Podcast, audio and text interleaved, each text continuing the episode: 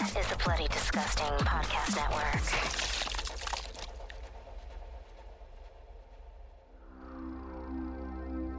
Welcome to Knight Light, a horror movie podcast. I'm one of your hosts, Prince, also known as Head Knight, and alongside me we got David, Your very own horror virgin. very own, in the flesh. we are no longer recording online anymore, so hopefully no more hiccups. We should be good now. we should be good now. It is really hot though in here, It is. so It's we- Freddy. Yeah, Sorry. that's true. That is true. Very true. Look at him. Look at him. Look at him. Also known as Nightly. On the other end there, the beautiful other disembodied voice is Freddy. Keeping it all spoopy and hot. Oh, man. hot and spoopy. Hot and now. spoopy, baby. Hot and spoopy and sweaty, also Oh. known as Nighty Night. We're a group of knights with an absolute love for film and a passion for horror. This is a podcast that takes a different horror film to break down and discuss the ultimate question why horror? I hate when I have to swallow. So hit the lights, sit back, and let the darkness envelope you. You can uh, support the show over on patreon.com forward slash GoodKnight Life. Now it's not with a what? Okay. By pledging on Patreon, you get access to this show ad free and as early as Monday with a post show. If you don't have any bucks to toss, don't worry. An episode is released every Friday on most podcast services around the world. Now, kicking things off for a brand new month, y'all. Brand new month. It's fucking hot as shit in the Bay Area. It's humid. It's Very humid. humid. It's, Humid today. gross. It's it doesn't feel great on my body, but that's okay because this is our vacation horror month called Death Trip. that's all I had. not, not as much as I wanted to. I had another name for it, and I was like, You gotta tell uh, them now. I don't remember it. Oh. That's the thing. I had a different name and I was like, ah, I don't like this name. And I really didn't like this name either, but whatever. Next month is better. But we have Death Trip. And we're starting things off with some people call it classic. I don't. But we're calling Oh my this God. is with The Visit. First and foremost, gentlemen, thoughts. Not my cup of tea. This film. I actually did find it a little boring, and uh, I was I was waiting for something to happen, and then you know you get a reveal at the end. I'm like, okay, okay, we're bringing it back together. I see a purpose in this story now. Um, but yeah, I mean, it was. I might sound a little uh critical here, but it it felt like a lot of the scares and everything were really targeted for uh targeting audience members specific fears and things that look creepy. And the the story took a little too long for it to keep up for me. Um, i think once you get to that point where you know the reveal things start feeling tense. They start feeling anxious. I know i started having moments where i was like on the edge of my seat heart racing Sure. feeling a little nervous. And i think that is the the good points right?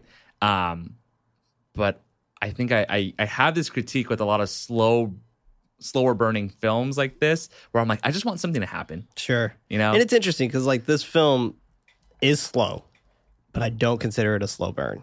And the only reason why is because it fizzles out for Okay. me. Like I, i'm glad to hear you're kind of on the same yeah, track I, as me. I, am not a fan of this movie. This Okay. this movie is totally just okay, in my opinion. Um, yeah that's how i felt too yeah, like it, I watch it, and uh, oddly enough, I've I've seen it multiple times. Yeah. Um, but I'm I'm not the biggest fan of this movie, but there are certain things that I do very much enjoy in this movie, just like in every movie we watch, Yeah. right? But I, uh, yeah, I I have my gripes in certain moments. Like I, it very much is the story of Hansel and Gretel yeah and definitely you know it, it's it's very true and tell in, in situations like that i think the premise itself is pretty cool um, a lot of things don't make sense. I agree with that yeah. A lot of things don't make sense for me. Um, like for example she was trying to film this um, and she very much was like this is a documentary but she filmed it like a horror movie. Yeah, and that's where I um, kind of use that to reinforce my critique of it felt like it was doing specific things throughout the film yeah. just to target people's fears, yeah. but not really to add to the overall story right of this film. Um, it was cool seeing the two members from Better Watch Out. And yeah I was yeah like, oh wait, right was like, before better watch out too yeah, I was like, that's the kid, that's Yep. the dude, and That- then I was like, oh, that's her. yep Um, but yeah, there's a lot of moments where I'm like, it, this feels like it's here just to be here. sure Um, and there's a lot of to me missing plot holes that I don't know if you need to look uh, on a grander uh, scope of things and kind of check your surroundings to figure out why things are said and why specific behaviors are there Yeah. especially with our two uh, younger um, characters. So I, I can't wait for us to get into it, and maybe I could hear some moments that I missed out on and just didn't click for me. But Freddie, what are your thoughts? Yeah. What are your thoughts? So Ray? yeah, it's very interesting hearing you guys, and I was taking a little bit of notes right here too, because I actually really enjoyed this movie. That's So awesome. I have a different perspective on Yeah, this, that's totally cool. and uh, for me, I like found footage movies a lot. I And this tend to your like this genre. watching this. Yeah, so like I always try to do, I try to go completely blind, not see any trailers, not to see any like synopsis. Um, I actually was really surprised when you told me this was a found footage movie because I did not expect that as well. Yeah. And M Night Shyamalan was a found footage movie. Who would have Yeah. it, you know? who would have thought? And it for me, how it felt, seeing the style and everything like that, it made me feel about or related back to paranormal activity. How each night kind of progressively gets more intense, more intense, more intense, which is also a very slow burn where we kind of get a little bit more scares as the week progresses for the kids being there on that week trip, essentially. I mean, and they- the exact they- same but- concept of paranormal activity. You see a little thing night one, a little bit more night two. So every night you're expecting We skip a few nights. in things to get a little bit more. Yeah. Yeah. Sometimes like night 15. And- Yeah. and I like the point, uh, the way you talked about. It's like, oh yeah, it's definitely like shot like a horror movie. Why is this little kid doing that? Um, but the true reason why she was filming in general was to get this like elixir for her mom to finally Yeah, get the yeah. forgiveness of her, her parents and stuff like that.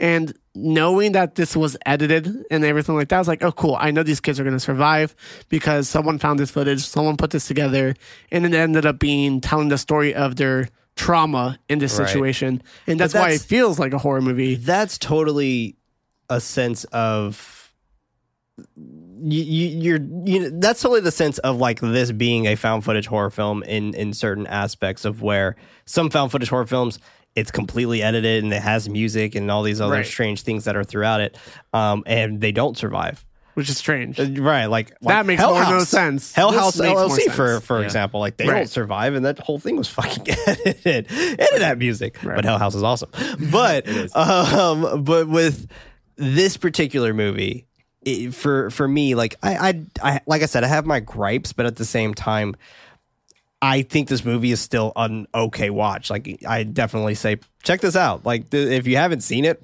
watch it yeah, Yeah. it's nothing wrong with watching this movie think if you at go in all. with the right expectations, you can enjoy Right. it. I, Yeah. Because Freddie had told me before watching it, like, oh, it's found footage. And then I Right. knew our theme was Death Trip this month. So I was like, oh, this sounds like something I would enjoy. Yeah. Right? Um, Yeah, you were excited about it. yeah, when he told me about it. Yeah. And, uh, you know, Prince mentioned, I think before the show started, that it's a PG 13 film. And I think this is actually a pretty good film for younger horror fans. yeah this is a great introduction yeah, movie especially if you're a kid because you know you're you're looking through the lens of these two younger characters, and uh, I think it, it's it's it could be a little scarier when you know you got some old people and Yeah. I mean, and think about it this way too. A lot of kids find their grandparents scary. yeah. Like it's Yeah, 'cause just they do weird stuff. I thi- they do. They're I- weird. I think it's normal for young kids to be scared of old people or think they're adorable. right. right? Um, and I also think that, like Freddie mentioned, you know, this is post paranormal activity, and I feel like 2015 was very much trying to capture the zeitgeist of uh, found footage kind of coming back, and also these types of horror tropes that we find like scattered throughout this film. I think that's it, very reflective of the time that came out and what was very popular. yeah. Yeah. At least for me, I didn't know where this movie was heading. I was Yeah. like, okay, are they actually going to go with like, now old people are just like this and we're going to learn about like the actual trauma of, of becoming old and Yeah. kind of like them losing their minds and having a little bit of dementia and having this whole entire concept of like when the sun goes down, that's where it kicks in. And that's always a scary thought. It's like, oh my God, it's like, what if you were on this trip as a kid and your grandparents were doing all these wild stuff? That's a scary element for me. Yeah. And it was really creepy and great performance by Deanna D- uh, Dunagan. Done. Yeah, as done. Nana, because she was super creepy the entire time. Oh time. yeah, she was fucking Dude, rad. she was like running, crawling, jumping, doing Yeah. a bunch of crazy stuff. I was like, wow. I mean, there's generally moments in there scary. you can totally tell like it's a wig though. yeah, Yeah. but the way she, I- you know, I had those moments too. but the way she moved her body sold Yeah, it. it's great. And I was Yeah, like, it's- yeah, it's this is yeah. I think Yeah. It reminded me of um Deborah Logan. I was a just little about to bit. bring Yeah, that up. So I think Very what point. Because I've seen the Taking of Deborah Logan, like I feel like I was spoiled through that film because it's it's so well done, especially uh you know reflecting Very similar. yeah the horror of you know being faced against someone that's elderly and a little supernatural, and I feel like that film was so well done, and I found myself comparing it to this film, uh, which is probably not fair to the, the film itself, but um, again, I think for a younger audience, probably uh, definitely would suggest it. Right. I agree. My biggest gripe was towards the end where she goes into the basement and then they just like vomit exposition of like this is actually what's really happening. Yeah. I was Yeah. like, cool. It was Thanks for quick. throwing all the answers to our face. Yeah, it was very very. It's like look at all these photos, look at these clothes, And look at was, the bodies. It, it was there you also go. very strange how she even. We'll get to it. You know, and let's Yeah, just we'll jump, jump into the in. plot right now. The visit. Directed by M. Night Shyamalan, released September 11th of 2015 with a runtime of 1 hour and 34 minutes and a budget of $5 million and a box office. Get this. M. Night Shyamalan fucking hits it out of the park with his box offices all the time for I'm me. surprised how consistent it, it I, I am too, and that's why he, he keeps get to make shit like this. Box office of ninety eight point five million That's why he's dollars still off of a five million dollar budget. Last Five Airbender million? Wow. Five Didn't million. Him. Yeah, yeah. let's see how old does. I mean, you know, he, he just does not like old people. It sounds like, but let's just see how the movie Old does because that's his new movie that's coming out Oh, okay. called Old. Rating of sixty eight percent on Rotten Tomatoes. We open to a woman speaking about her falling in love with a substitute English teacher. Sitting in a chair, she continues that they were together for 10 years and had two kids until he fell in love with another woman and he moved to Palo Alto. Uh, she speaks about her parents not liking him and how they reacted towards her about him. Her leaving at 19 and not seeing them for 15 years. She continues, talking as the camera watches her smoke a stress relieving cigarette outside, saying that her parents found her on the internet asking to meet th- their grandchildren. She looked them up and found out that they were counseling people. Cracking a joke, she mentions that that she told her kids and they wanted to they wanted to go meet them against her wishes. She then mentions that her 15-year-old Becca wants to make a documentary about all of this. Becca tells her to go back and describe the events of her leaving. Her mom still doesn't tell her, mentioning that their grandparents cho- uh, choose to tell her if, if her grandparents choose to tell her, then that is their right. Becca comments that she wants to do this for her, and her mom claiming that they are good people, so ask them. She is done with all of this, then title card. And I love the eerie music, though. I agree. Like, Yeah, I, this is a strong opening for me. Yeah, it was. Like, 'Cause personally. I felt the same way when I saw the title sequence and everything. So Yeah. I agree with that. Yeah, I think the title sequence is great. That, that music is fantastic. That little hominy that's kind of happening in the background. Do you feel like M Night Shyamalan's good at openings and title sequences like that? Because I feel like that from my vague memory, kind of consistent. I, I think of The Servant, for example. sure. Um, I think I remember Sixth Sense. Oh, I 100% remember Sixth Sense, but Sixth Sense was g- good from opening to close. True. Yeah. like I love That's Sixth true. Sense. love Sixth Sense, but no, I I agree. Except for Avatar: The Last Airbender, um, but don't. Um, but with his particular openings and things like that, like I do agree that he has a uh, a a flavor to it, Yeah, but like with Devil and this, and um, uh, with the Servant as well. The Servant has a very strong opening, Yeah. and first season had a really strong closing for me as well. But um, the Servant just doesn't really make that much sense. That's the only It doesn't, me. and I think that's the case with M Night Shyamalan like, Yeah. productions. Yeah, because it you you try to convince yourself it does, and then you really take a step back and you look at it and you're like, you're like, what? It really does not. yeah, Yeah. it doesn't make any sense. And it was cool to see that they were trying to make like a shared universe with Unbreakable, Split, and um, what was it, Glass? Glass. Yeah. Yeah. It's like three different, completely different stories combining together to be like a superhero villain story that's realistic. Yeah. And I like that he actually dives into different genres, but kind of keeps it with the same tone of like horror. Um, but he does a, a bunch of different. Night- styles. I think he's a great visionary, and this is something we can talk more in, in the post show. But I think he's, He's a great visionary, and he, yeah, he, he likes to experiment a lot. So let's just see how it goes. He chooses always fantastic actors for his stuff. Yes. So uh, that's something I do have to admit. Jump to Becca and her brother Tyler and their mom driving while Tyler is claiming that he's texting two separate girls. I'm just like, oh, fucking wow. uh, by the way, the name of the song that she was listening to was called Possession. Oh. which makes sense in two different rights, and I'll, I'll explain those a little bit later. Becca mocks him about using the word separate, but he uh, com- he continues with his little cringe swagger talk. They continue to make fun of each other for Tyler wanting to take his phone with him.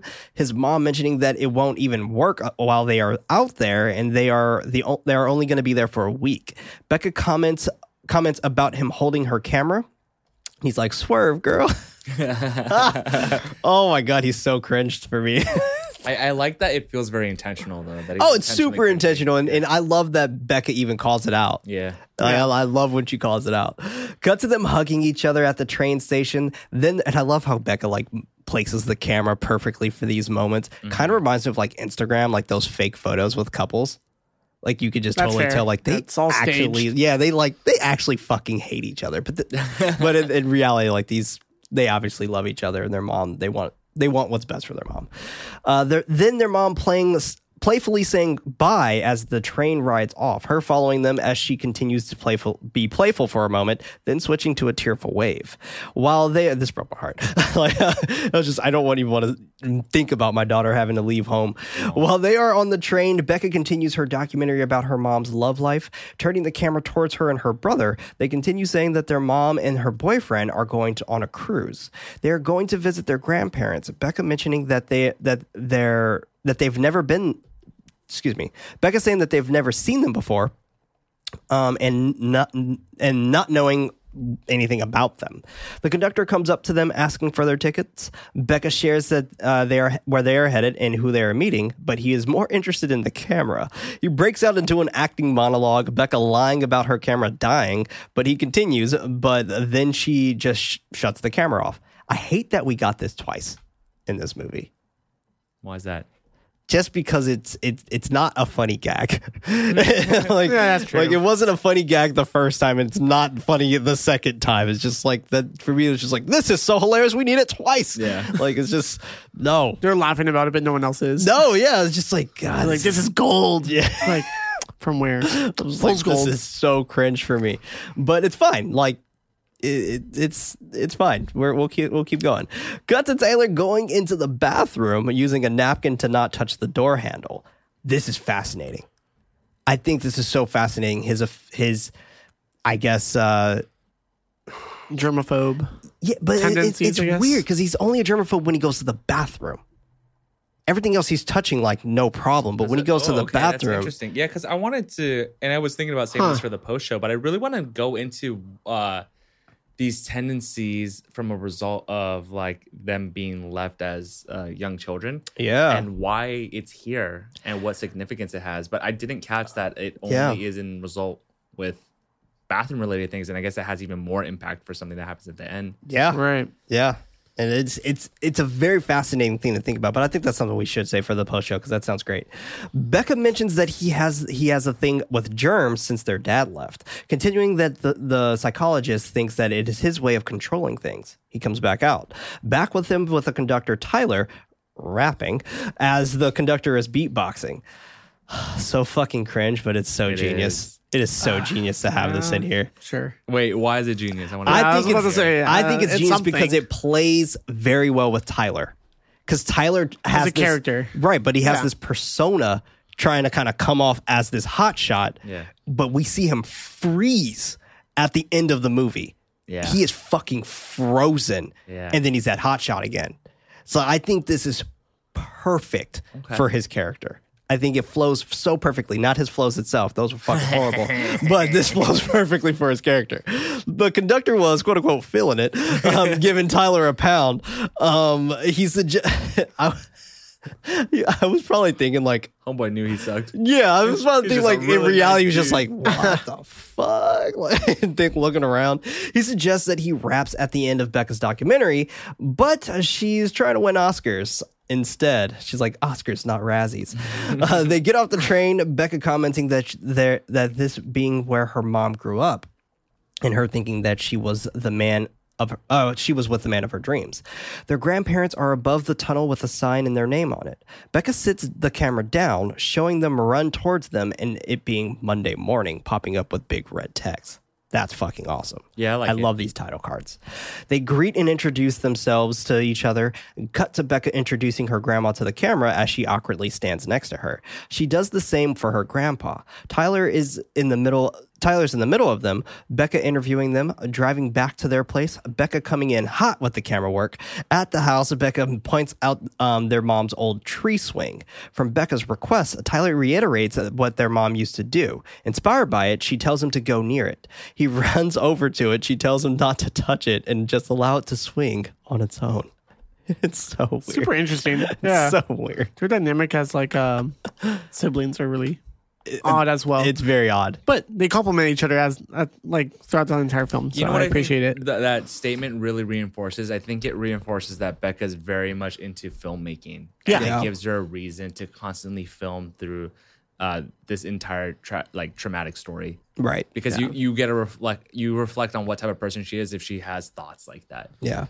It, it's interesting that you even bring that up because it's just like, why does Tyler care so much to hold the second camera then?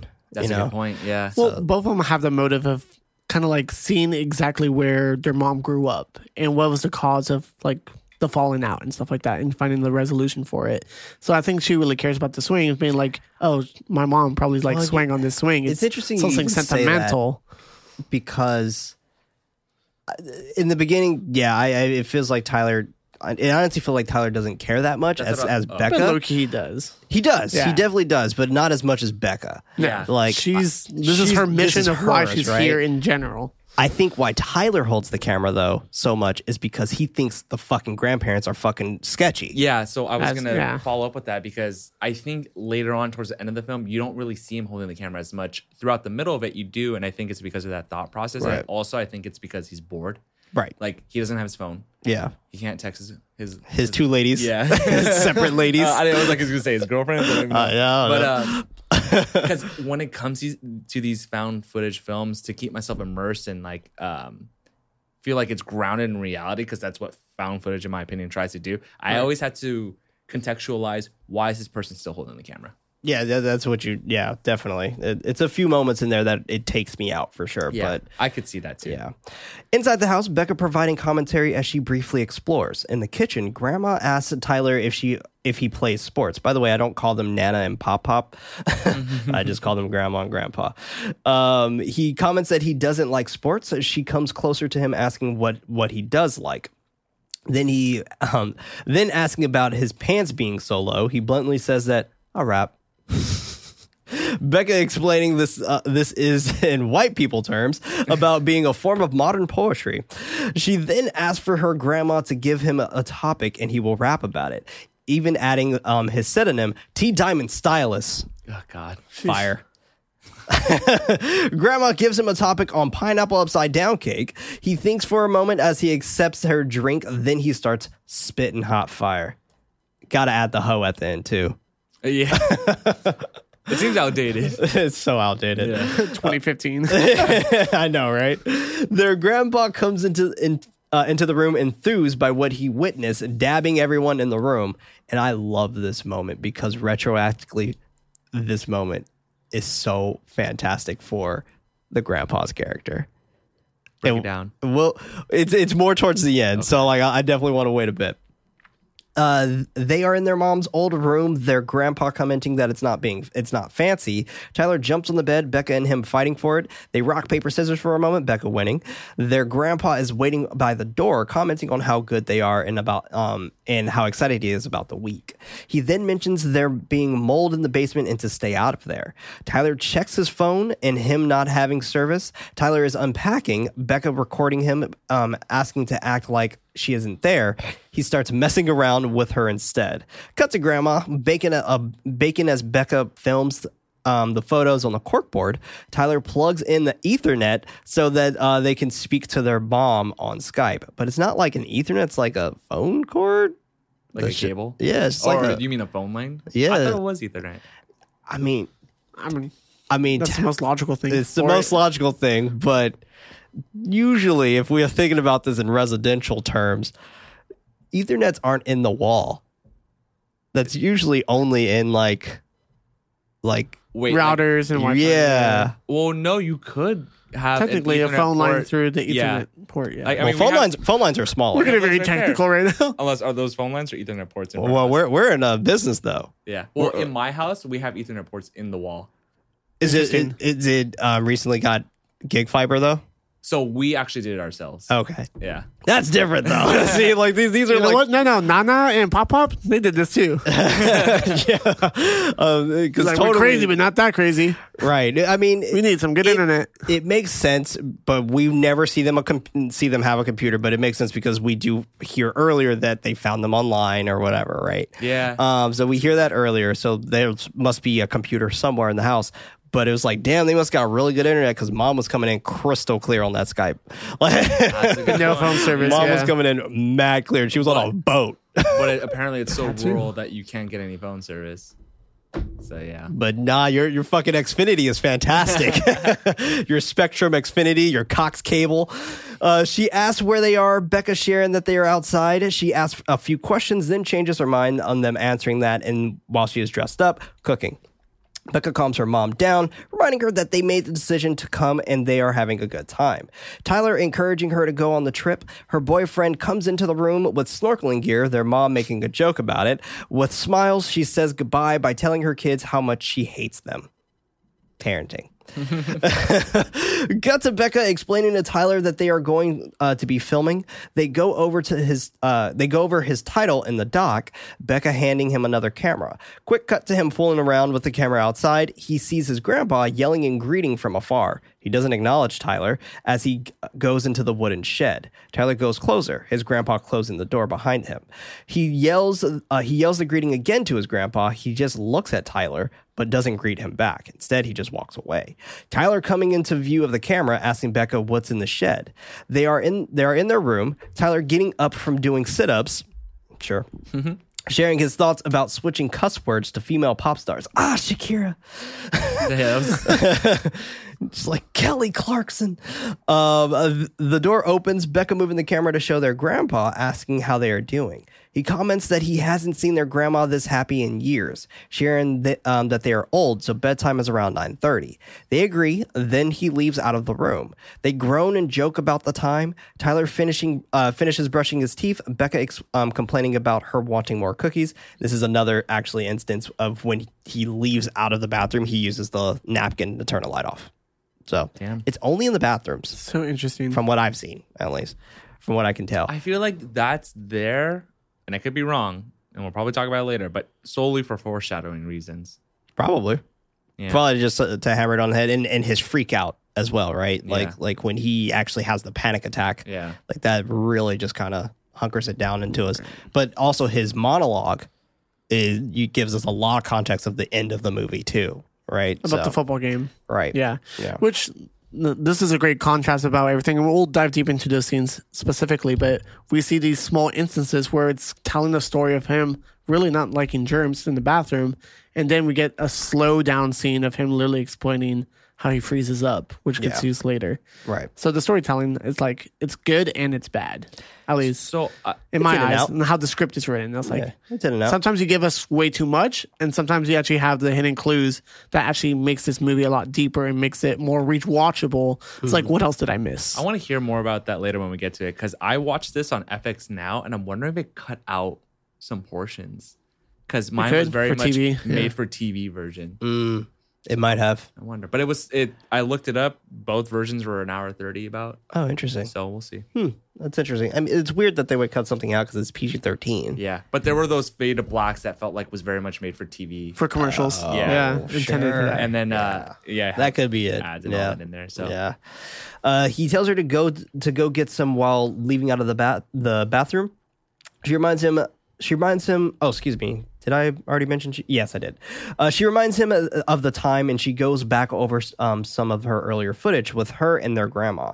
They hold each other's hands. Tyler commenting about the making uh, that making him cry. She tells him that's the point, but shares how much she hates sappy shit. I don't blame you. uh, she goes over she goes over the edit using their mom's favorite uh, musical soundtrack once again possession. um, she she's pleased with the soundtrack. Tyler makes fun of her, and she switches she switches to him flexing to the camera. But Tyler is digging that shit. He's like, "Oh yeah, so yeah." But I want to talk about that the um because this is the only two times that we have the the uh, song possession. So that song just to me makes so much sense because of th- I guess grandma here, Nana.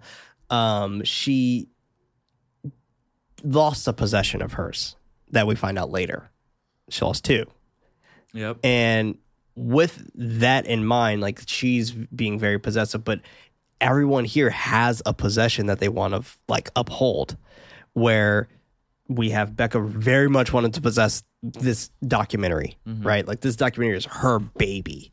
And then we have her mom who is very she's possessive over her kids. I wouldn't say very, but she is possessive over her kids, but she's trying to grab possession of her life. Yeah. Like she's trying to get her life back on track and things Family like that. life. Exactly. Yeah. Um, and then you have grandpa and grandma here kind of on the same side. But then Tyler is an interesting one because like Tyler is just kind of like, I feel like he doesn't really have a possession. Right. He's just there for the ride. Right. Yeah. So I don't know. Super interesting.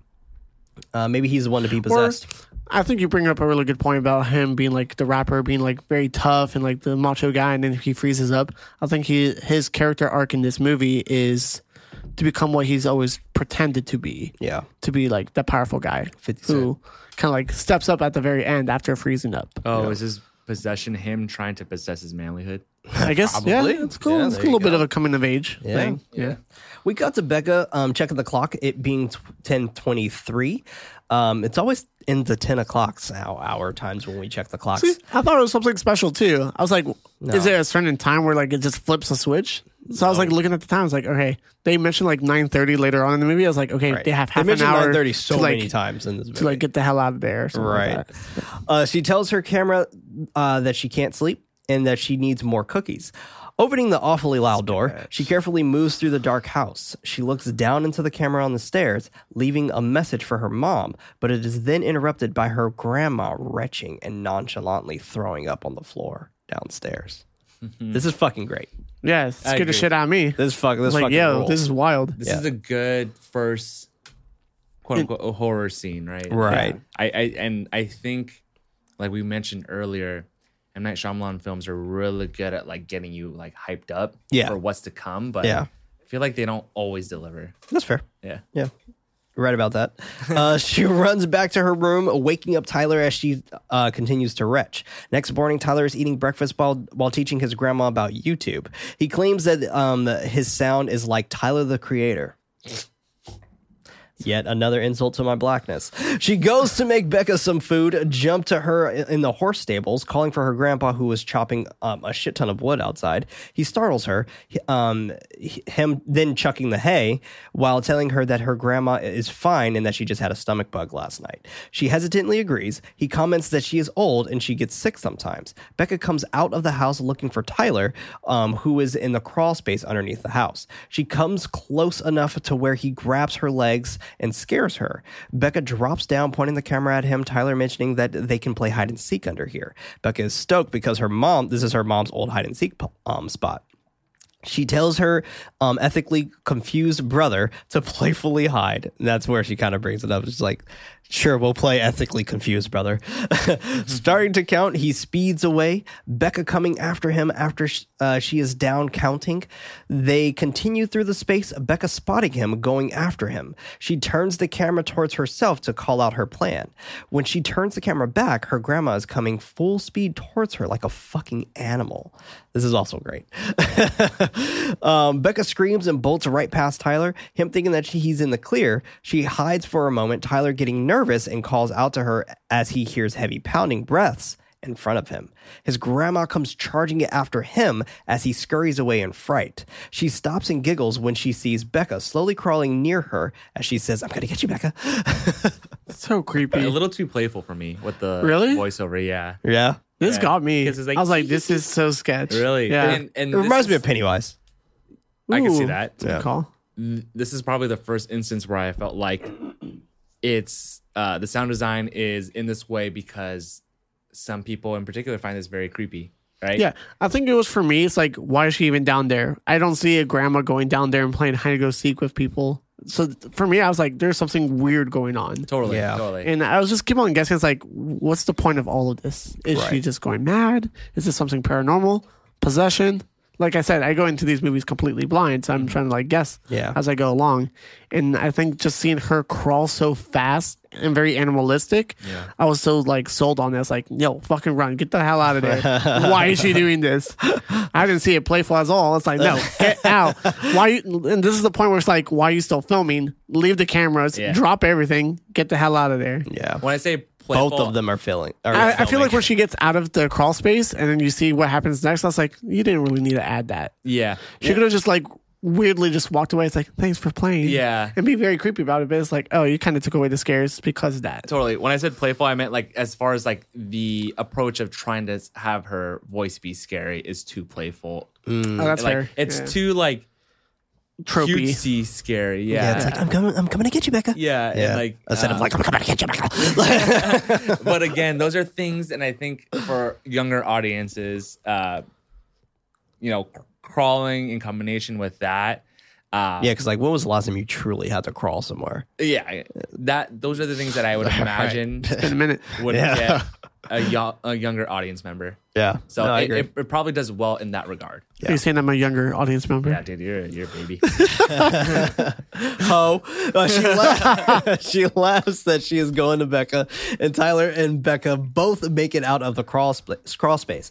Grandma comes out, continuing her growls and laughs as she wipes her knees. She com- comments that she is making chicken pot pie and walks up the stairs with her half half butt cheek out as she walks up. dumb. a man knocks on the door to the house, introducing himself as Dr. Sam, who works at a hospital where her grandparents work. He asks about the camera, commenting about him being an actor, and then reciting a few lines. Why did we need this twice? yeah, I agree. We didn't need Too this really gag hammered on our heads, like, oh, your is funny. grandparents didn't come on Laugh. Saturday. Yeah. Well, it was him reciting the lines. Yeah. 'cause Oh, we had that- never mind. the I see what you're saying. Uh, I thought Yeah, we had that two with the visitors conductor. coming. Yeah. No. I. Yeah. not conductor, but He was, he was a conductor. oh, he was. Uh, yeah, I mean, he was he was as conductor. On, oh, you're right. It says yeah. right there, conductor. Yeah. so Wait, yeah. then who's driving? Who's driving the train? the train driver. um, it's on rails. It's okay. she cuts him off, asking if he would like to speak with her grandparents, but they are um, on a walk. He asked for her to tell them that he stopped by, um, commenting that they were supposed to volunteer a few days ago. He believes that it, it is going is getting too stressful for them, even though they won't admit it. She claims that they are fine. He shares one last thing about the gossip floating around the hospital before leaving. Meanwhile, and this is also pretty important, that gossip because of they have two missing patients that no one is looking for. It seems Yeah. like. Meanwhile, Tyler i- has the camera turned to himself, commenting about going to explore what's hiding in the shed. He goes over to um, his impromptu lines of "quote unquote," "Is it dead bodies?" until he feels like he mm-hmm. got it right. Tyler waits for his grandpa to go inside the shed, sounds of thumping and rattling inside. Once he leaves out, Tyler gathers the courage to go inside himself. Inside, flies buzzing and him commenting about the smell. He goes towards the back, noticing a pile of diapers. He doesn't know what he's looking at right away, so he moves closer and then he grabs one, then realizes, running out of the shed and falling to the ground from the sight, calling out to Kelly Clarkson when he falls to the ground. I think I missed. that. Grandma comes up to um, next to him. And um, he, uh, he was like, "What the hell, Nana?" uh, cut to them sitting on the couch. A grandma sharing his grandpa's condition. Um, and I even put here. Now I have a theory of, uh, for this. I think he's um, he does actually was planning on burning them at the end to leave no traces of the DNA because she does add that saying like this is your grandpa's condition he uh, has accidents and blah blah blah pretty much he has Oh. Crohn's disease and I think he was putting them there to burn them later to actually burn them So you're I saying so instead too. of throwing throwing them in the trash Right. and an investigation being had and like, oh look at all this shit. Let's Right. search the DNA in it. yeah because like they the whole plan for these grandparents were to kill these kids to eat them. and maybe and uh, the main thing was like it was pretty much probably i would assume it was pop pop's idea to be like let's just have one last hurrah and burn my shit. Yeah, and burn my shit together on these pile of children. Um, cut to them sitting on the couch, grandma sharing his grandma grandpa's t- condition, sharing that he hides them in the shed, then burns them. She apologizes for them, telling him that uh, they are really trying. Then decides to make him some bread pudding and asking if they are all on. If they are all good before she leaves, and Tyler says that they are. Becca is inside the kitchen filming herself as she as she shares characteristics of her mom. Tyler calls for her so they can leave. Inside the car, Becca is um, is uh, mentioning this game that they play where they have to point out at a building and mention who lives there and what they secretly do. Um, and this is also another thing that took me out of it. Like, and it takes me out of it after the fact. So, like, if you rewatch it, it takes me out of this situation because this is a fugitive pretty much on the run who escaped from a hospital. And And just yet he's just town. out in the open. And I'm just like, I can see that. Like, so it takes me out of it a little So. I mean, do you think they're fully there mentally? oh, no. Do you think that's why Probably. they're out and about? I mean, that's why you attack that dude, man on the street. Man on the street. and maybe Played by Steve Great and performance. Maybe that moment happened for uh, someone that like you that watches it and has that that query right of like what what is he doing? Yeah. And then maybe it reinforces like oh it's because he's probably yeah, he's probably, yeah, not there. yeah. Uh, Tyler asks for her to do the police station. She plays along, and then we switch to Tyler's turn. As he is uh, talking about a building, Grandpa cuts him off and tells him that it's actually Maple Shade. Bet you know that quite well there. Find out what Maple Shade is a little bit later. Um, and I actually have a theory about him in general, actually, as well. Uh, Becca shares that their mom told them that they volunteer there. He comments that they do every Tuesday and Thursday, claiming that they are good people, just nobody is there to take care of them, and they uh, and that they would visit as soon as as he finds his badge. Cut to Tyler standing in front of their mom's old high school. He explains to the camera what their mom used to do. Becca turns the camera to her grandpa, asking if she was a good student. He is looking at someone who he claims is staring at them from across the street. He says that they have to go, but instead he runs over to him, grabbing the guy for following them.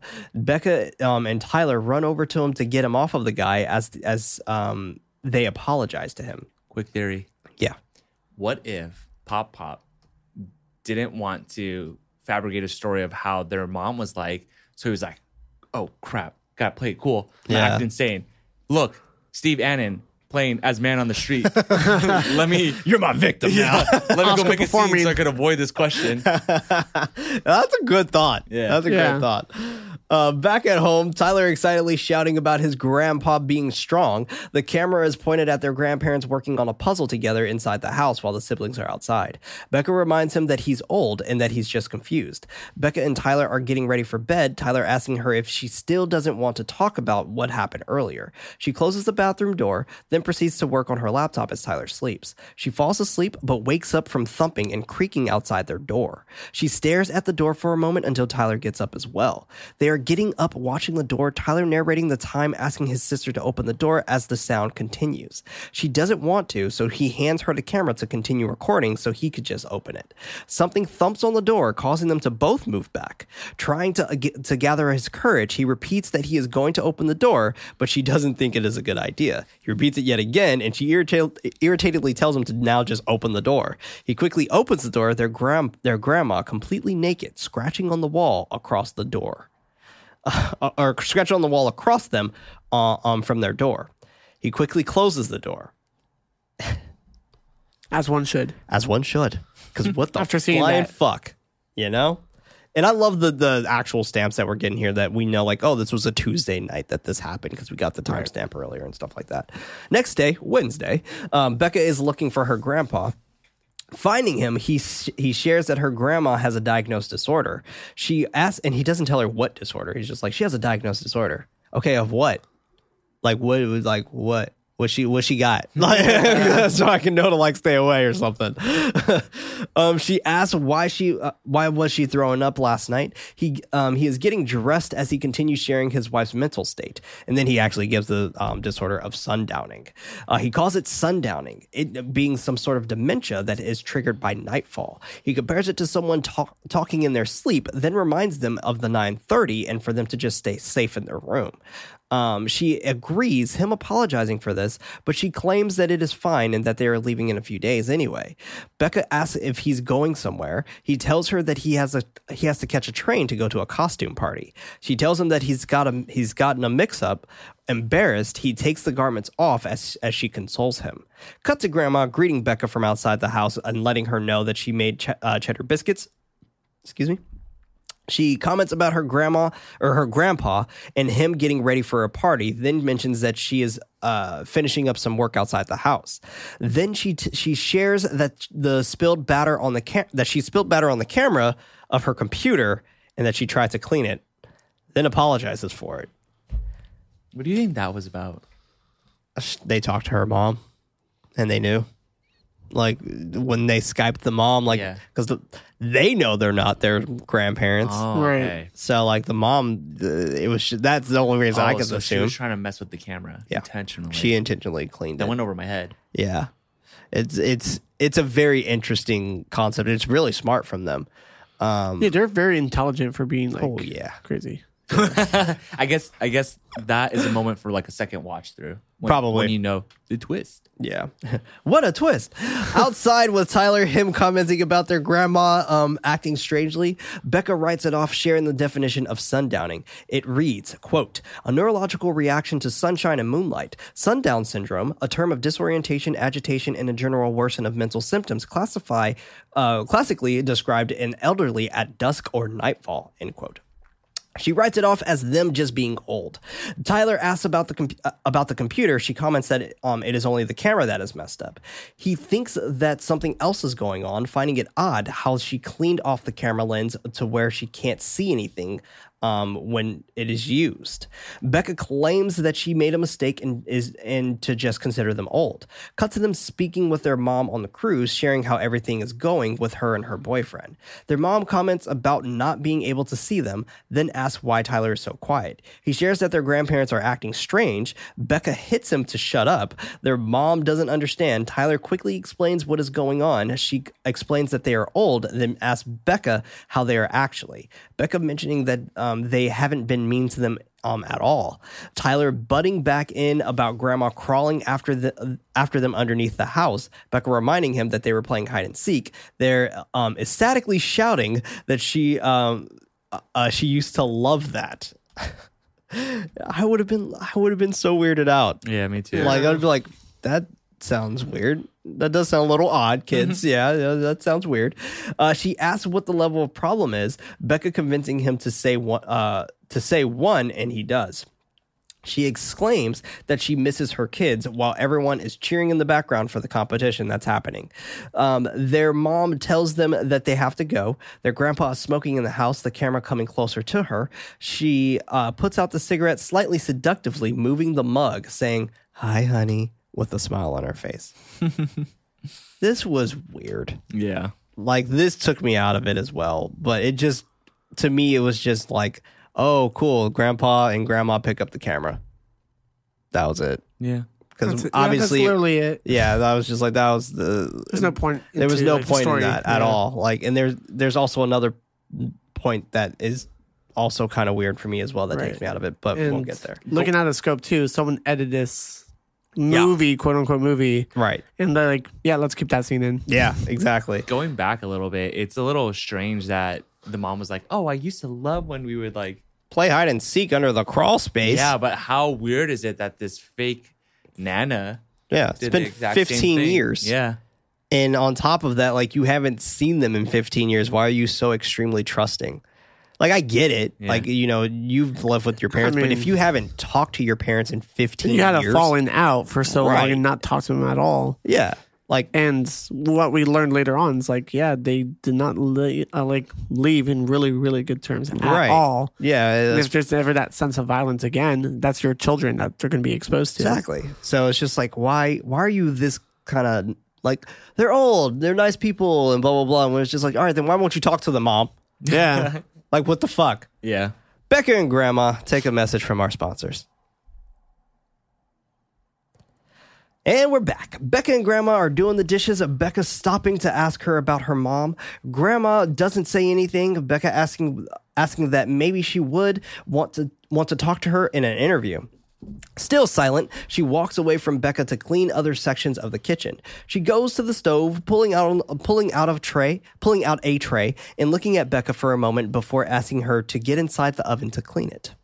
Becca doesn't understand, but her grandma explains in a monotone in a monotone voice that the kitchen has to be cleaned, reminding her that the oven is off. Becca is hesitant at first, but then works up the courage to do it. Grandma tells her to get on get all the way inside. Um, as she begins to shake impatiently for a moment as she does so. Uh, she tells Becca that she will uh, star in her movie now after she was finished. What was your guys' first like initial thought on this? You're just because I love this scene. I, I find this scene just so intense. There's obviously something off. What was yeah, it, it's one of the things where, like, obviously seeing this for the first time, not knowing anything, I felt like something was going to happen. But with the runtime being so early on, I didn't think anything was going to happen as well. It's just going to be one of those weird moments. But yeah, I'm happy mean, it they circle back later on. Yeah, that's Yeah. true. Yeah, And I was like, oh, this is it. This is the moment. So it kind of like gave me that pre warning of like, wait until later. But Okay. yeah, Yeah, I'm on the same boat. that's how I took it. I was like, okay. And I'm happy you guys brought up Hansel and Gretel because that definitely gave me Hansel and Gretel Uh, yeah, vibes right here. It's like, oh, yeah. it- Cool. This totally, it's just like a complete rip from Hansel and Gretel right Yeah. here for sure. Um, I really enjoy the scene though. Like, I, I think this scene is actually a really strong scene of seeing the psyche of the grandma and Becca. We saw very clearly that Becca would edit in the moment.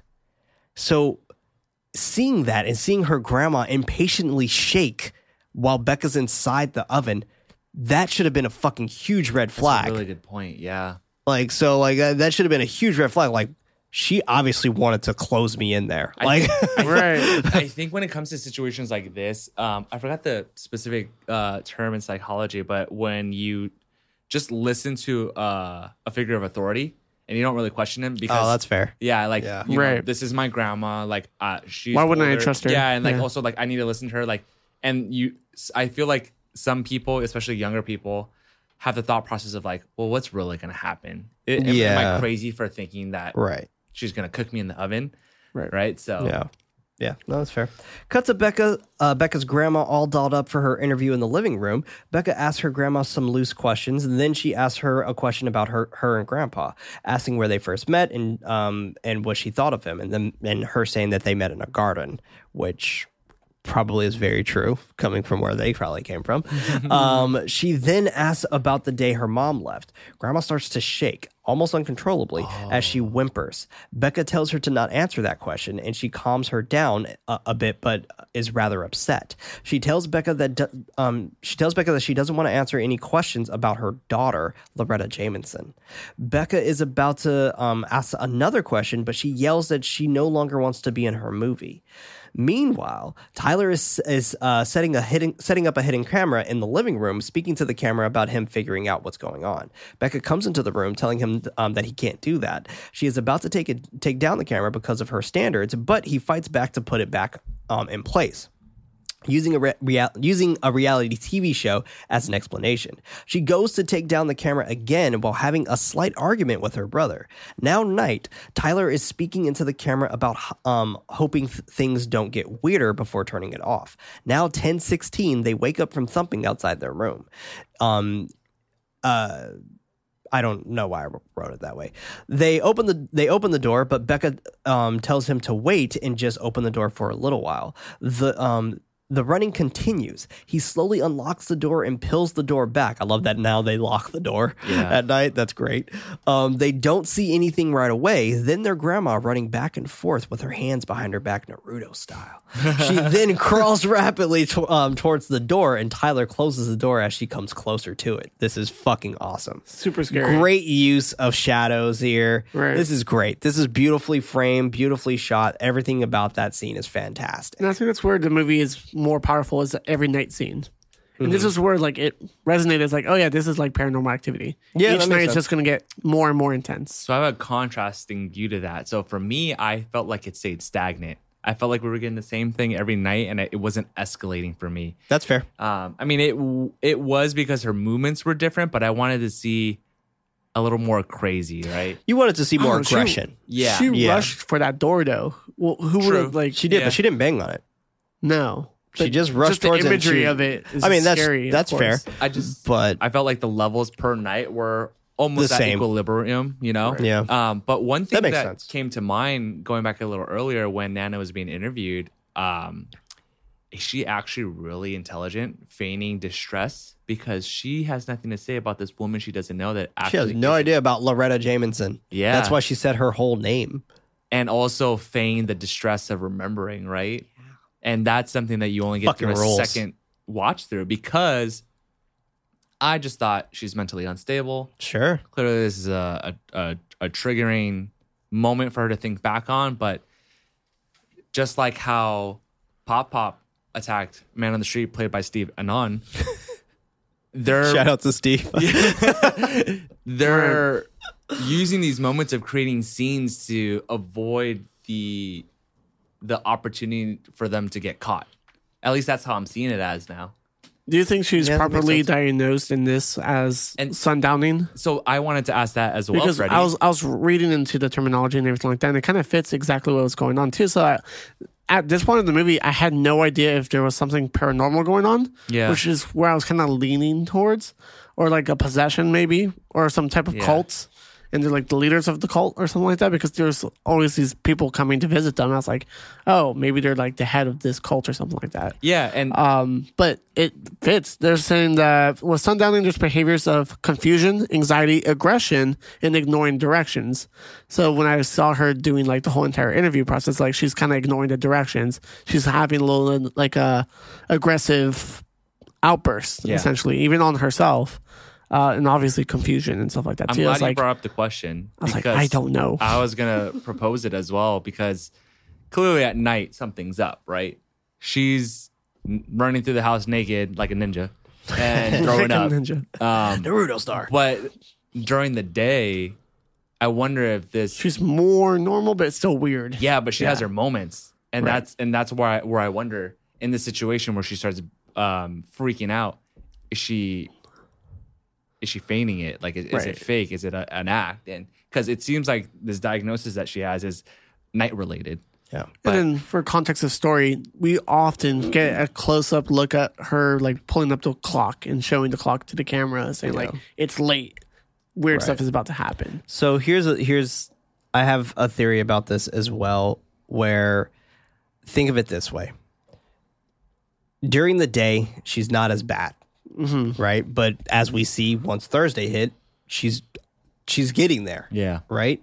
Well, think about it this way: if if we think about the ending of the film, of what kind of happens there, her meds are completely wearing off Yeah, I was about to bring that up as well. because before she left, she was probably, uh, um, I would assume, heavily medicated, Yeah. right?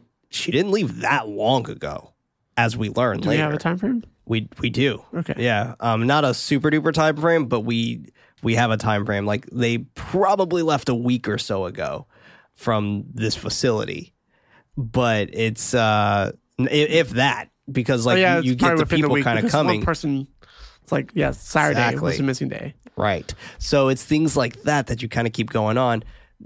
She's withdrawing. Yeah. And that and I believe that's what's happening during the day is that she's withdrawing. And that's why she's more monotone, more standoffish and things like that. And Right. we may see it as like supernatural like traits, but more so it could indeed be sundowning. yeah, or it could be a lack of medication and this is the result of it. Right, exactly. She then crawls rapidly towards the door and call- oh, I read that part already. Sorry. Um, he asks if she is supposed to do that. Becca explained that it is similar um, to uh, to talking in your sleep. She they are interrupted by minor scratches on their door.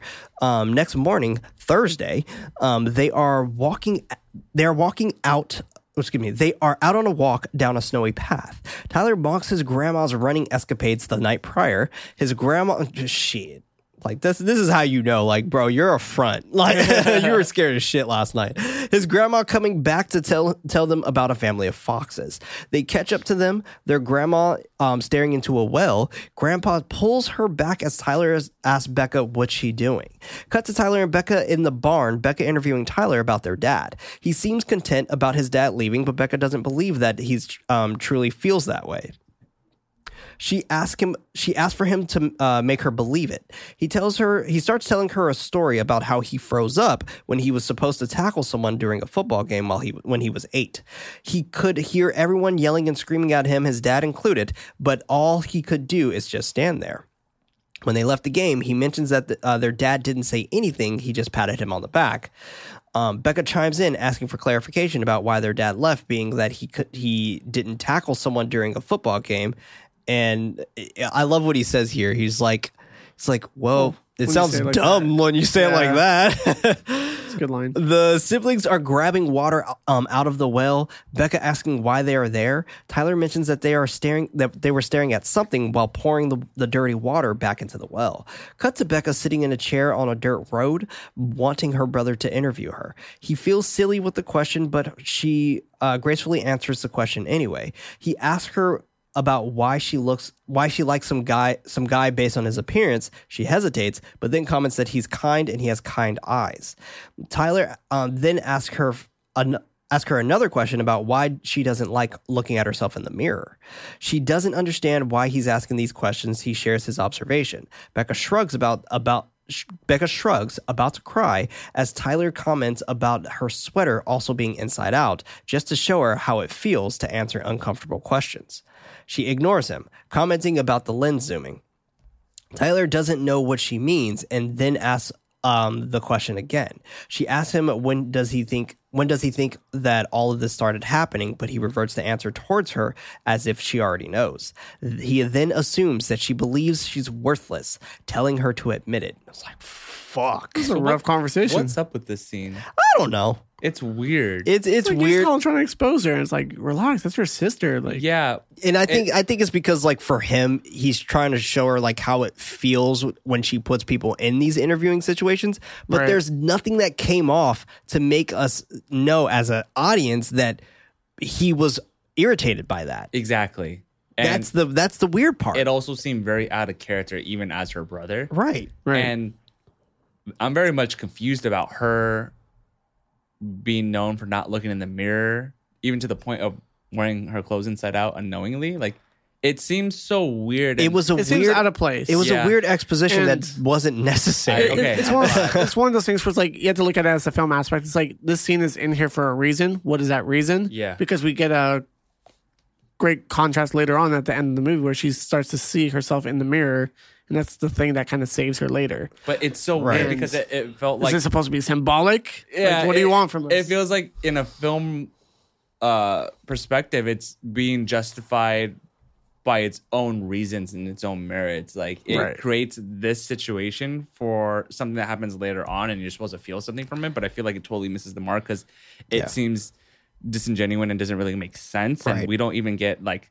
context to why she can't look in a mirror. or it seems like they're trying to build her character more right. but for this character building moment it doesn't make sense because we have her character built already she's a filmmaker yeah, it, it's one of those things where like this is how I take it. I feel like it's her story arc is the reason why she's there in the first place is to get this elixir, quote unquote, for her mom to feel accomplished of her dad leaving closure her. pretty much Right. know? So it's like if I can accomplish this for my mom, I'm not going to feel as bad as my dad left.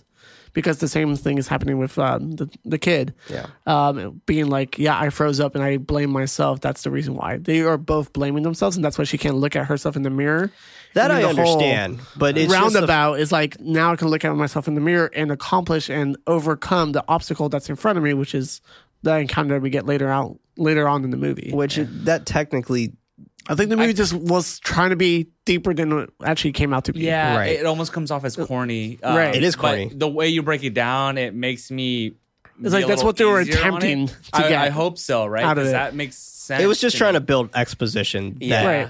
And honestly also- was just odd yeah, and They're trying to layer the characters out of nowhere. along with this trauma that they uh experienced from their dad leaving them and Yeah. this kind of being the moment where they kind of use exposition to explain that it feels very unnecessary to me it does and it doesn't really feel all that genuine I'm with you. I, I you know I don't, I don't feel it either, but it's uh my other gripe was the zoom in because that would have been a perfect scare. Yeah, to have someone very far. In the Yeah, like distance. or have the you got that- grandparents really yeah. far in the Yeah. distance just staring at them. Yeah, and I that would thought- have been fucking I thought perfect. that was gonna happen too. Yeah, and and I think that was the for reason that. why they had it, kind of like the whole thing where you close the medicine cabinet and no one's behind you when Yeah. it's supposedly supposed to be Yeah. behind you. But so I think still. this is again, and I keep bringing up that PG thirteen moment for a younger audience where they're like covering their their eyes with Right. their fingers, trying to peek through. Like, is something gonna pop out in the back or whatever? Yeah. You know, just to mess with them. Yeah, because it, feels that way. Now, Jess Becca crying into the camera, explaining that their dad just gave her a card when when he left. She is in her room, camera pointing, and it, once again, like. Still doesn't make sense. Um, but she is in her room, camera pointing at her while uh, an old video of them as kids with their dad is playing on the screen, claiming that she refuses to use footage of any footage of him um, with her dad in it because she doesn't forgive him. Yet she's using footage of him. It's playing behind her. Cut to Tyler going downstairs. His grandma standing in the middle of the of the floor, staring at him. He confusingly calls out to her. She just turns and walks away. Tyler believes that Becca isn't opening her eyes and knows that something is going on there. He goes outside to Becca, thinking that their grandparents could be hiding something in the basement. She reminds him that there is mold down there, asking him to stop. He asks for her to allow him to put the camera out. We jump to a woman named Stacy greeting Becca, asking her grandparents if her grandparents are around. She tells Stacy that they're that they just stepped out. Stacy explains that she has that she was in the rehab program over at Meadowbrook, um, sharing that they used to sit by her bed her bedside at- during bad times. She offers them a blueberry cobbler since they never showed up on Saturday, calling out that her grandma hasn't been feeling herself, thinking that she would just stop by and check in on them um, mentioning about something mentioning about something that happened at Maple Shade. Meanwhile, Tyler's in the kitchen, notices that the pantry door is slightly opening and closing. Thinking that it is his grandpa, he calls out to him. Becca pops out of the pantry, scaring him and me, um, s- uh, saying that they are they're even. Uh, it, it gets me all the time.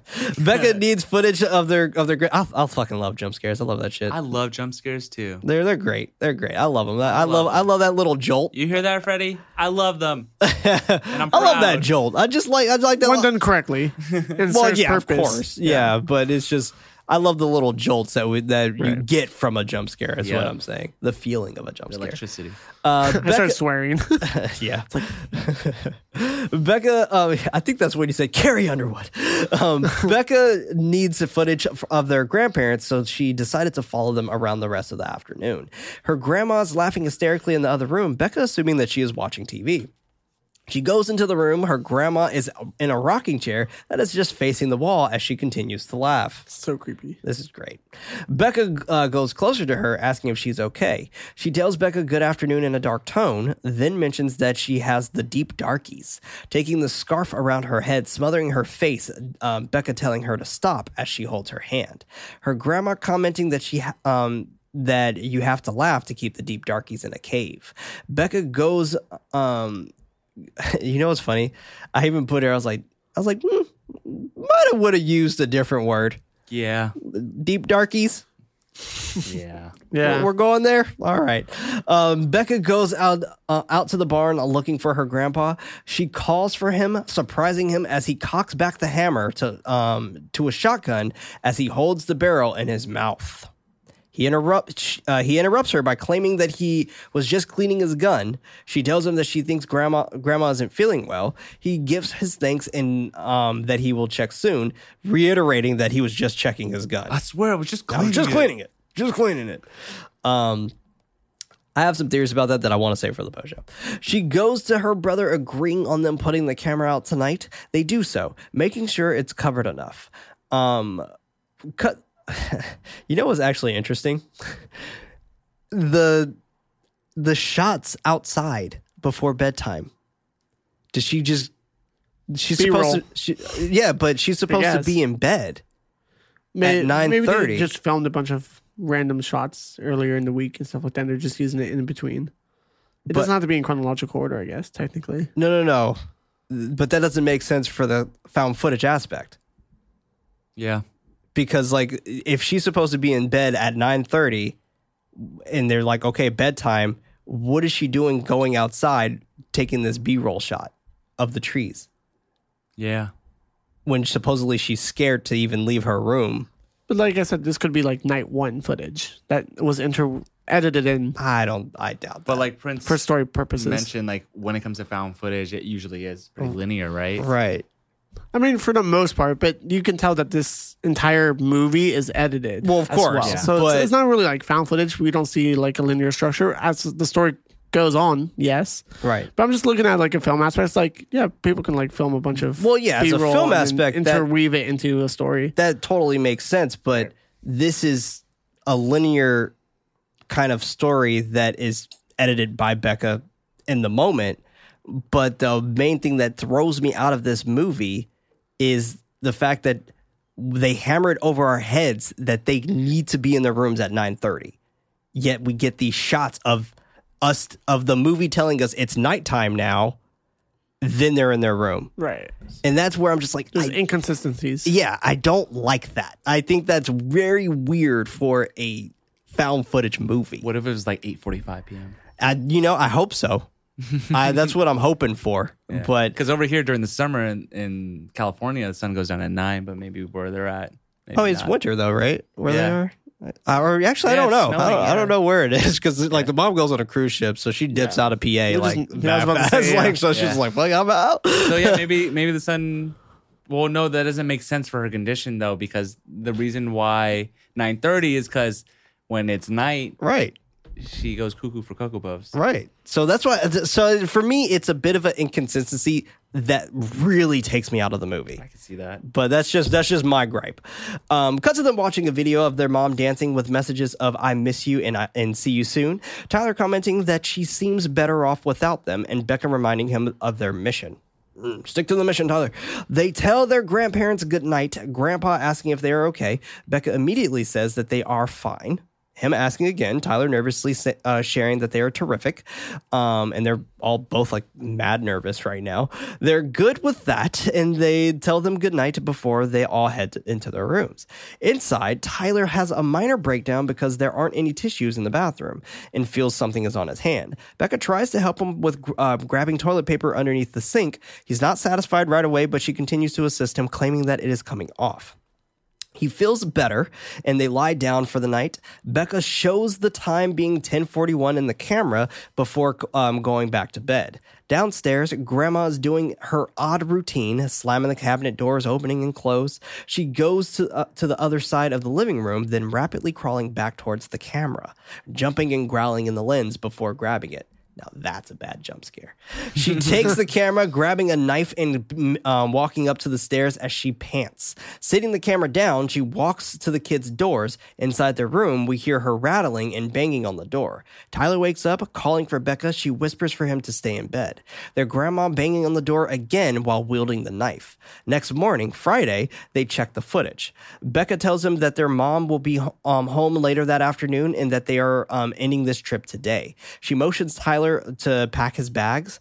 Um, outside, they're acting like they're playing very poorly. Uh, while their grandma stares from the kitchen window, their grandpa comes out asking if they are all right. She shouts that they are just playing, like they're just throwing the ball in the air and catching it. Very odd. Um, but he doesn't leave. So she asks if he would like uh, to do the interview. She sits down to interview her grandpa, asking him about him working in the coal industry. He shares a story about him working in a factory at night and him seeing a white thing running around. He told people about it that, uh, but they didn't believe him, and then he was fired. Becca mentions that her mom didn't tell him that. He comments that she doesn't know and that it happened after she left.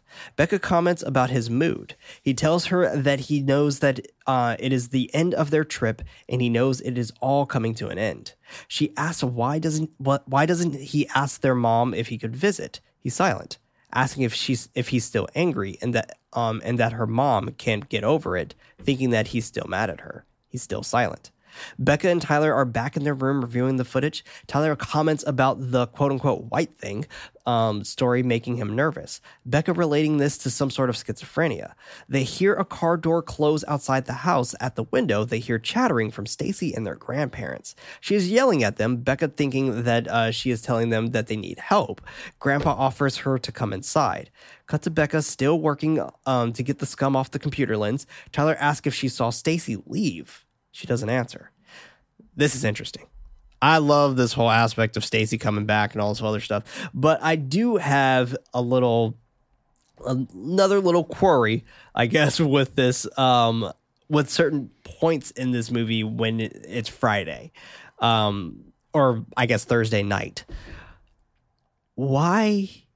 I mean, obviously because it's a movie, but why did the grandma take the camera up there with her? Yeah. It's another thing, Hmm. like I said throughout the episode. Um, it's there just because it scares the audience, Yeah, right? like th- th- and totally it's it's for us to see like it would have been fine completely fine if she would have just not even did the scare because that was a very cheap jump scare but just walk in the kitchen grab a knife and we hear it we can hear the knife coming out of the uh, knife holder Yeah, that would have been a lot better. and her walking up the stairs with the knife wielded in her hand that would have been 10 times more effective I agree with you. instead of her taking the camera with her, then sitting it down on the floor so we could Yeah. watch her bang on the door and then picking the camera back up to put it back. Like that was weird. I'm on the same page with you. But at the same time, it's pretty crazy, which she is.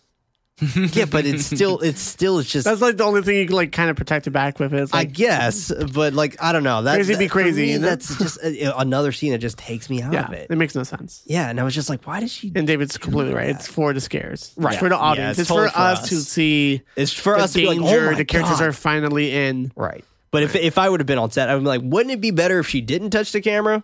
Right. I'm just saying.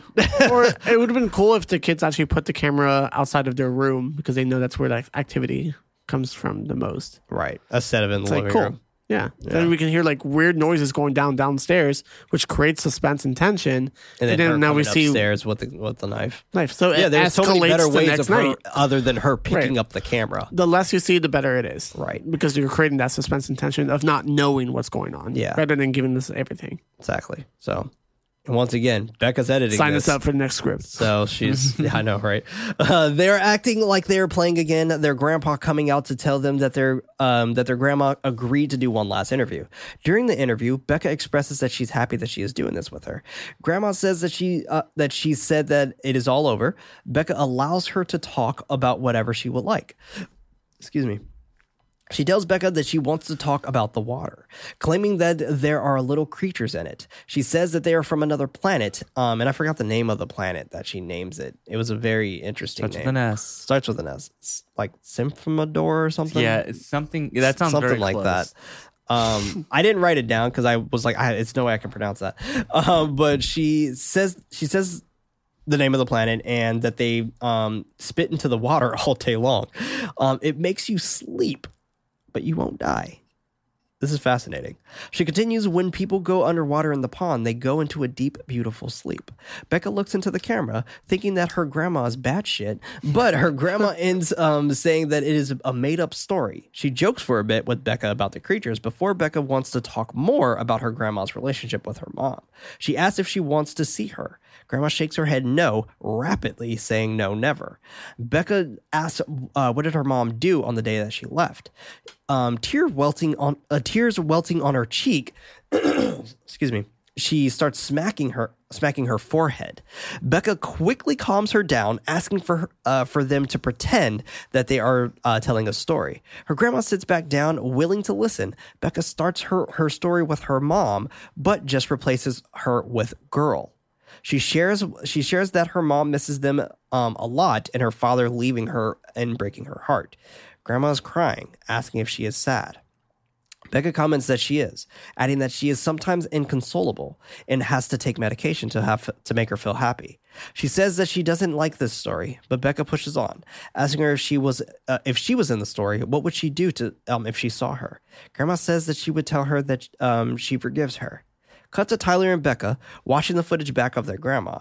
They're playing, quote unquote, outside, their grandpa- grandparents leaving out of the house to go in the back. Becca mentions that their mom should be back home and for them to go Skype with her while they are in the back.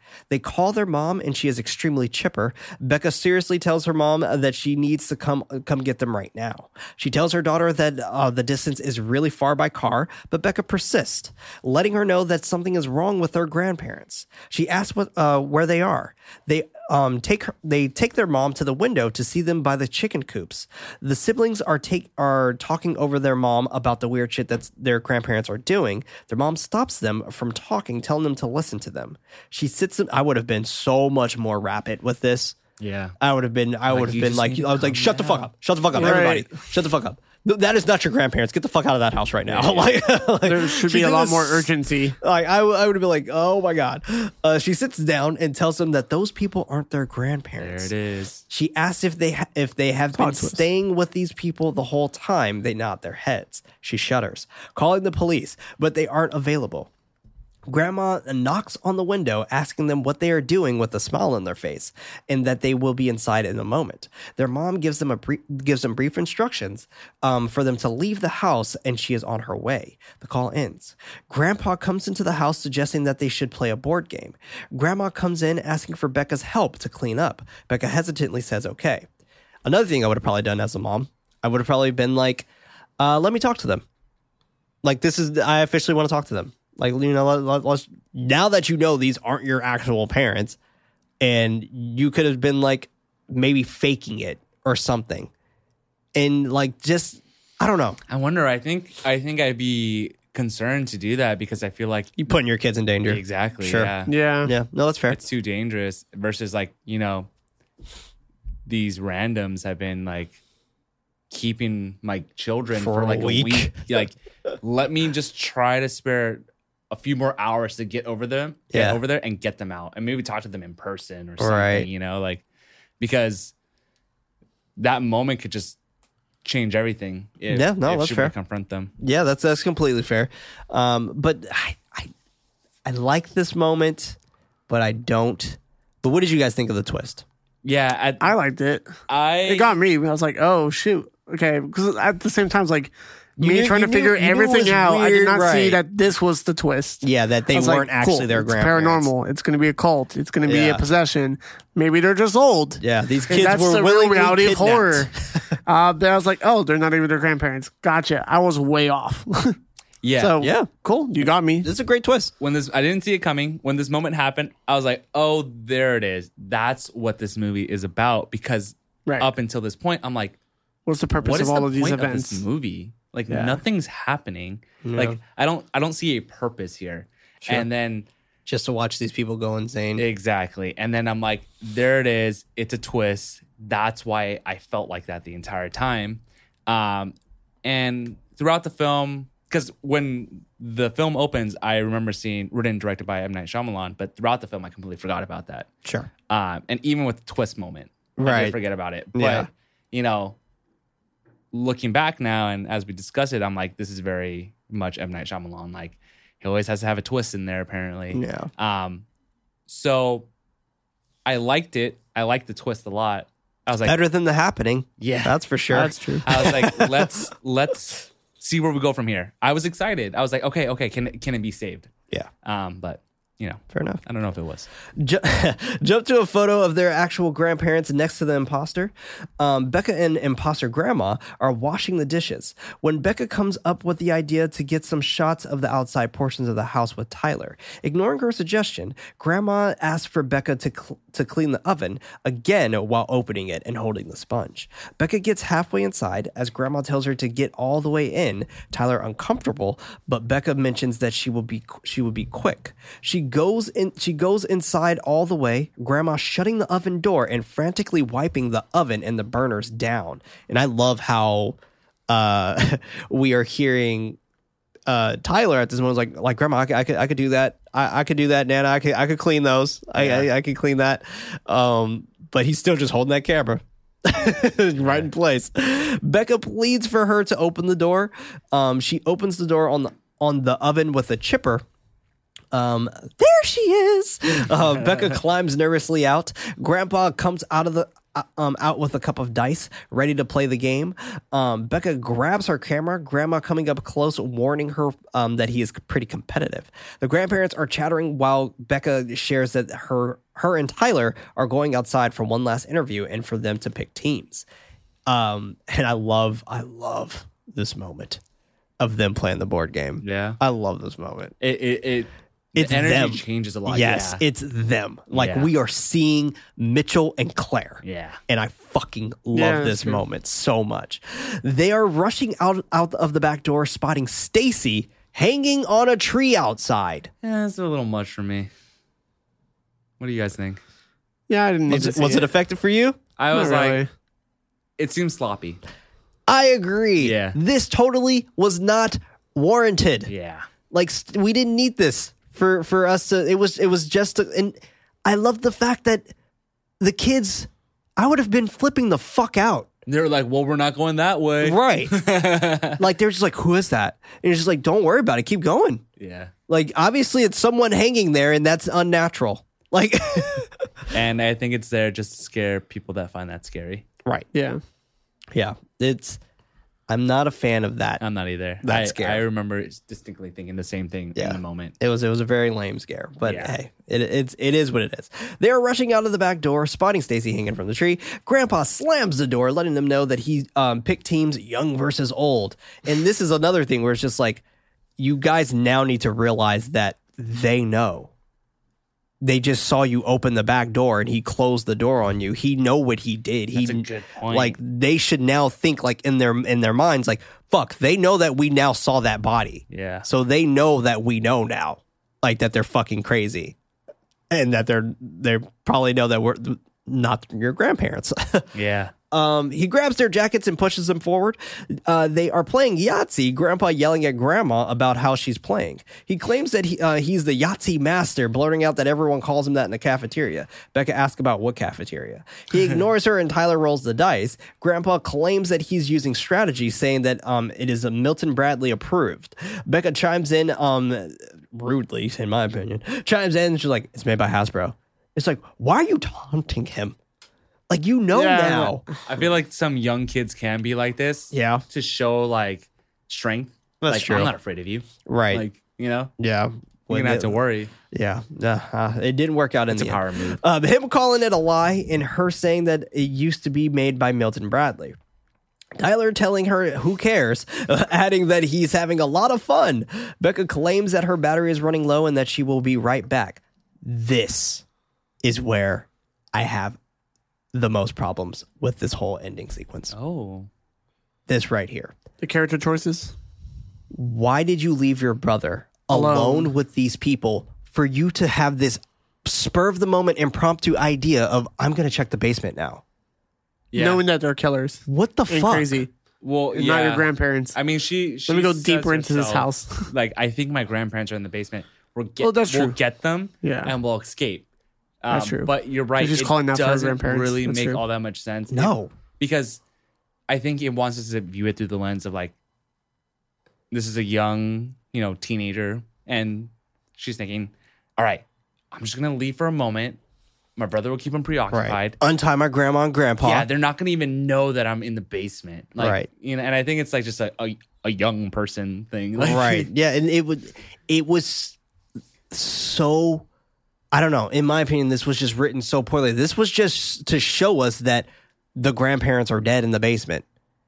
yeah. Yeah. Like And that to was their literally- clothes. That's oh yeah, they're from the crazy house. right. Yeah. That was it. only thing that led Becca to think my parents and the grandparents was one statement that Pop Pop made in the beginning: "Don't go to the basement." Yeah, there's And mold. then she was like, "That's why he told me not to go in the basement." Right.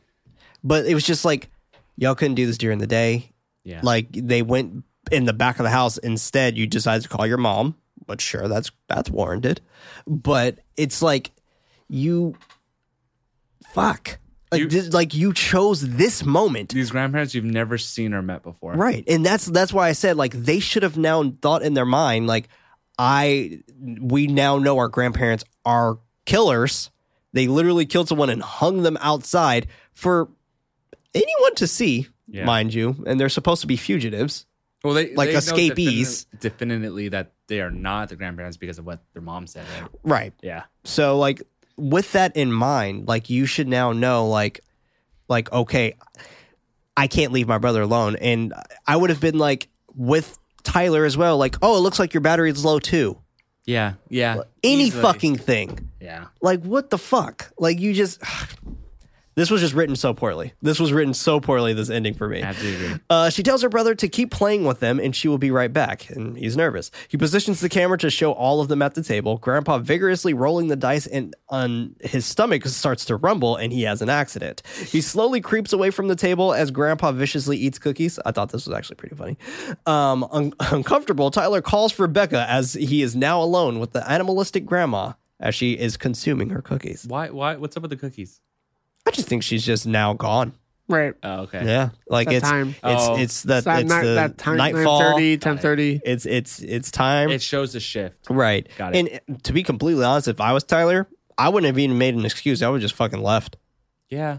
Like I'd just be like, cool. I'm not. I'm not staying here with you. Like I don't. shit himself. Fuck manners Yeah, at this like, point. into the room like, and like, she's eating cookies. Like, yeah, like, dude. And I know, I away. know you guys aren't my grandparents. Fuck manners. I'm just gonna walk away. like you're eat your cookies. Enjoy. I mean, the thing is though, like you know, they're in a snowy winter. It's night, and he and they're in a rural area. Maybe those are the excuses. Like, Maybe. he keeps walking, he'll freeze or something. I don't know. I have many gripes, but I'm gonna hold my gripes officially now because we we're getting close to our time here. But uncomfortable, Tyler calls for Becca as he is now alone with animalistic grandma. He asks his grandma for the time and wondering if it's past her bedtime. She takes the dice, rolling it and screaming Yahtzee inside the camera. um, meanwhile, Becca decides that she is the perf- this is the perfect time to leave her brother alone with these people to check out the basement. She whimpers that she thinks that her actual grandparents are there, turning on the light on her camera inside the basement, calling for her grandparents. Back with Tyler and the old folks, Grandpa's coming back into the room. Music stops, tripping over the needle as grandpa, Grandma um, has her hand in the air. Excuse me. Grandpa tells tells her that it is 9:30 and that he has to get her to her room and for Tyler to wait there. Becca is sti- is um, still searching um, and calling for them in the basement coming out coming across a dumpster full of their grandpa's grandparents photos and some clothes that read Maple Shade Psychiatric Hospital on them Grandpa comes back into the room, wondering if the three of them should finish the game. Becca is still digging downstairs, finding a bloody hammer within the pile, and finding the decomposed remains of her grandparents. She turns the camera towards herself, stating her full name, and if anyone finds this, she is startled by the light turning turning on behind her, Grandpa saying his real name being Mitchell. He continues saying that her real grandparents kept talking about how how great their grandkids were. He calls it a bad thing that they did that they did because fake grandma, actually named Claire, put her two kids in a suitcase in a pond to drown. Adding that she deserves this week as a grandma, while coming closer towards her, stating that Claire's kids are are on the planet that is um, named after or na- that was named earlier called Sinmorphilia. I, I did write it down did that it. time. You did it. Thank you. I try. He grabs Becca while telling while telling her that she's going to join them. She screams but pushes him off. She runs into the corner. Mitchell still speaking death upon them. He comes closer, commenting on the week on the uh, week being perfect. Him promising Claire that it would be. He adds that the white thing with yellow eyes is real and that he saw it on the field waiting for them. He comes around the corner, grabbing her. Meanwhile, Tyler is holding his head on the floor upstairs. Mitchell drags Becca upstairs, her screaming that um, they are murderers. And it's so funny because it's like, yeah, you saw a hanging body Yep. outside. And maybe it's the whole thing like, oh, maybe they didn't get a good look. Sure. That could be a Yeah, great the argument. camera got it, but they didn't see it. Sure. Sure. That's that's Why not? that'll be a fine argument, I guess. She tells him to get to get out and run as Mitchell continues dragging her upstairs. He tells her that they are all dying today while locking her in the room upstairs. Back downstairs, he grabs Tyler by the hair. Becca looks around the room, hearing heavy breaths inside there with her. She doesn't decide to turn on a light though. Oh no. Mitchell now has the camera, commenting that Tyler had a magic spell on him. He puts the camera down to get some water from the sink. Tyler stands there stands there whimpering as Mitchell goes around the corner, taking his pants off. And this is where Dave was like, Oh shit. Yeah, What I- did we get myself into? I was about to back out. Fair enough. Back in the room, Becca notices Claire crawling on the floor. She tries for the door, screaming for help. Mitchell changes his diaper, coming back towards Tyler, whispering that he never liked him, causing Tyler to whim- whimper harder. Upstairs, Claire is facing the wall, moaning and growling. Still, Becca does not turn the light on. Becca calls out out to her and that she will tell her tell her a story as um, she slowly turns away from her. She slightly turns around. Claire right next to her. She slightly turns around again. I don't understand why she did this. I don't either. Um, just for Claire to be even closer now. Come on, what? Mitchell puts on his blazer, telling Tyler that he has to go uh, catch a train for the company costume party. Claire is still stagnant until she starts crawling underneath the bed. Becca jumps on the bed, Claire taunting her with cackles and shrieks as she reaches um, onto the bed. Mitchell comes to a realization that there is no party, grabbing the diaper off the counter, then picking up the camera, splattering his poo poo diaper into Tyler's face. That Yo. almost made me back out too. Yeah. That, was That too shocked much for me. I was like, I think I But said, there was Yo! no doo doo on his face. Wasn't there? There was. yeah, I'm pretty sure. a 100% little- there was. like a There little was smears. Bro, I There can't were even look smears at all my over own his face. doo-doo. like straight up, I have not seen that in decades. Yeah. So the fact that some Sure. old man's Doo doo is all up in that kid's face. And he's a germaphobe. He's Yeah. a germaphobe, but Yeah. he's fucking still I call froze. myself a germaphobe too, though. So like, I literally just almost stopped the movie at this point. Fair enough. Fair Yeah. enough. Ugh. Definitely don't watch Salò 120 Days of Sodom. But uh, yeah, it, uh, I um, I have my moments with this scene as well, where Tyler's completely gone at this point. Like he's just he's just completely frozen. No reaction, nothing. Right. And that's why we got the whole story arc earlier Right. on. Right. to Exactly. So that that's what all of that was for. That's the thing. Is like at this moment with both Becca and Tyler, they're talking about the same stuff. Like she can't look at herself in the mirror. That scene happens again during this time, and then he talks about him freezing up. This scene happens at that time as well. So this they're both if we- if- chances if to we wanna overcome be- the obstacles. Right. If we want to, we'll we'll get there. Hmm. Claire reaches at the fo- uh, foot of the bed, pulling the covers as Becca moves off of them. Claire underneath the sheet, moaning and crawling towards her. This looks fun. Um, she stands up. Becca turning around with her eyes closed, facing the mirror. She still never looked at herself in the mirror. At the very last second, I She opens She gets her eyes. Yeah. Well, she opens her eyes because she fucking gets her head smashed into the fucking mirror. Like, She- look at your own problems and your internal She beef. is sobbing as Claire takes off the sheet and smacking her head on the mirror. Becca grabs a shard from the mirror, struggling with the animalistic woman, growling and snarling. Becca stabbing the shit out of her, blood misting her face as she screams, throwing Claire off of her. Back downstairs, Mitchell is speaking in the camera about how he sees himself before dropping the camera. Becca is now working on the door, smacking the camera on the handle until it falls off. Wow, that's a durable camera. Yeah, it is. It's a very durable Forgot that camera. protection plan. I would have fucking smacked the shit out of the grandma with that camera, though. we smacking off door handles. Grandma would have been the first thing to go. Mitchell claims that uh, they can all be saved tonight uh, and that his magic spell will be lifted. Becca runs into the kitchen, throwing the camera on the counter as she t- attacks Mitchell. Tyler, useless ass for the moment, just watches her struggle with the man as he hits her um, hits her off of him. He goes up to um, to her asking if she was if she has been watching him. Didn't understand that. If she's uh, when he asked that, I didn't either. M- Mitchell asks like, "You've you've Yeah. been watching me." What? Tyler ain't useless anymore though. He comes up and tackles that old man in the cabinet and hits him or tackles him into the cabinet twice. I love that. After his little football scream. Oh, one thing I didn't mention though. When he fucking smears the shit on his face, he whispers in his ears saying, Oh yeah, "I never liked you." what was up with that? That's messed up. Yeah. Well, it was messed it's his up. rapping. but well, it was rapping, but it was it was the whole like kind of the first scene when he comes in and he's like congratulating him for the rap or whatever. Yeah. And he's like giving everybody dap. But it comes into context when he calls out to him in the field. It's like pop pop. And he and he ignores him. Then he stares at him and he just walks away because he's just like like fuck this kid. like, like so like you whole you, time he didn't you like see it in the majority of the film Got it, got it. of him not giving a shit about Tyler, but caring more about Claire. Um, after screaming more football chants, he runs over, smashing his head repeatedly into the refrigerator door. See, that wasn't so hard, right? Y'all just had to fight these geriatrics real quick and just get it, get it, get it going. Yep. Until Becca has to pull him off a super dramatic but um, successful taunts and a great use of the f bomb here for PG thirteen flick for Tyler. that was great. They run outside towards the on- oncoming police cars. Their mom with them, running over towards them, hugging them as they cry.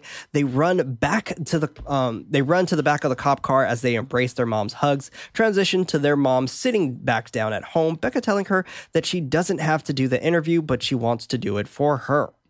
She um, she's begins that she used to sing and that her mom would hide to listen by the clock. Her father was a gentleman and they would take long walks without saying a word.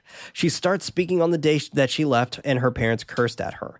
When she moved when she moved to the door to leave, her mom stopped in front of her and she hit her mom. Um, and her dad hit her and then she left. She claims that they reached out of her they reached out to her soon after, but she wouldn't accept their calls. She understands that Becca is was trying to get her uh, get her forgiveness, but she blames herself for not accepting it. She cries and Becca embraces her, and her mom tells her not to hold on to anger. She nods that they hug as she sobs, us cutting to a video of them as children with their dad. Then credits while this fucking kid continues to rap. yeah, very interesting way to end it. fuck me. um, but yeah, that's the visit. You know, I It was a like good I movie said, to visit. this sure. movie, this movie is fine. With my gripe, gripes aside, there's a lot of still cool stills in this movie that are definitely worth the scares. Um, but this movie is just fine. I would not say don't rush to go watch this. Yeah, I would agree with you on that. Unless you're listening to this podcast, I guess. But yeah. Then absolutely rush to watch it. Yeah, rush. Discuss it with us. like a bat out of hell. But I got some movie facts for us here. Movie facts. I'm only going to do a few, but that's okay. All right. M Night Shyamalan's first film since The Village, um, that not re- um, to not receive a Razzie nominations for Worst Picture, Worst Director, and Worst Screenplay. That's fucked up. Let's get rid of the Razzies. That's that's all I'm going to say. That's That true. is messed That up. is- Celebrate that is movies being fucked made in up. general. Like, th- come on, people work really hard for this Yeah, stuff. I agree. That that really really sucks. As much as we ragged on it, like that. is, There's a like, lot of stuff we can still That's appreciate. a different level, Right. Yeah. like you, you're getting an award for being literally a f- like bad at your job. Yeah, that sucks. That sucks. That's like a participation award, but worse. definitely a lot like worse. that sucks. That really, really sucks. Um, the film's working title was actually Sundowning. Wow. I like the visit. I like the visit though. Yeah. I like the visit.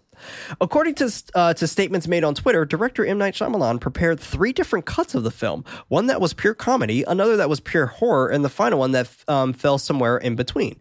Would have loved the pure horror one. Definitely would have loved that. Yeah. I feel like this needed it.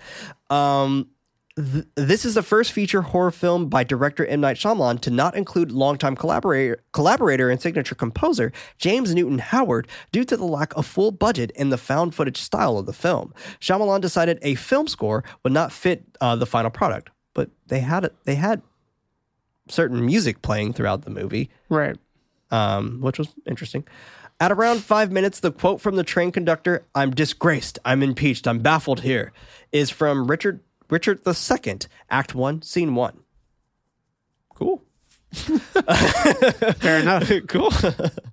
um, uh, at around one hour and 29 minutes, so when the movie's over, while Olivia DeJonge and Ed Oxenbould, Becca and Tyler, aren't related, they are both coincidentally from Melbourne, Australia. As Tyler raps in his final song, he actually um, he actually was 13 when the film was made.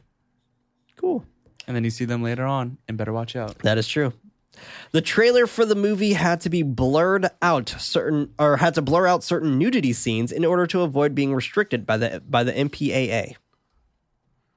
Good. Good. Uh, this was the first horror film for Kathryn Hahn. Hmm.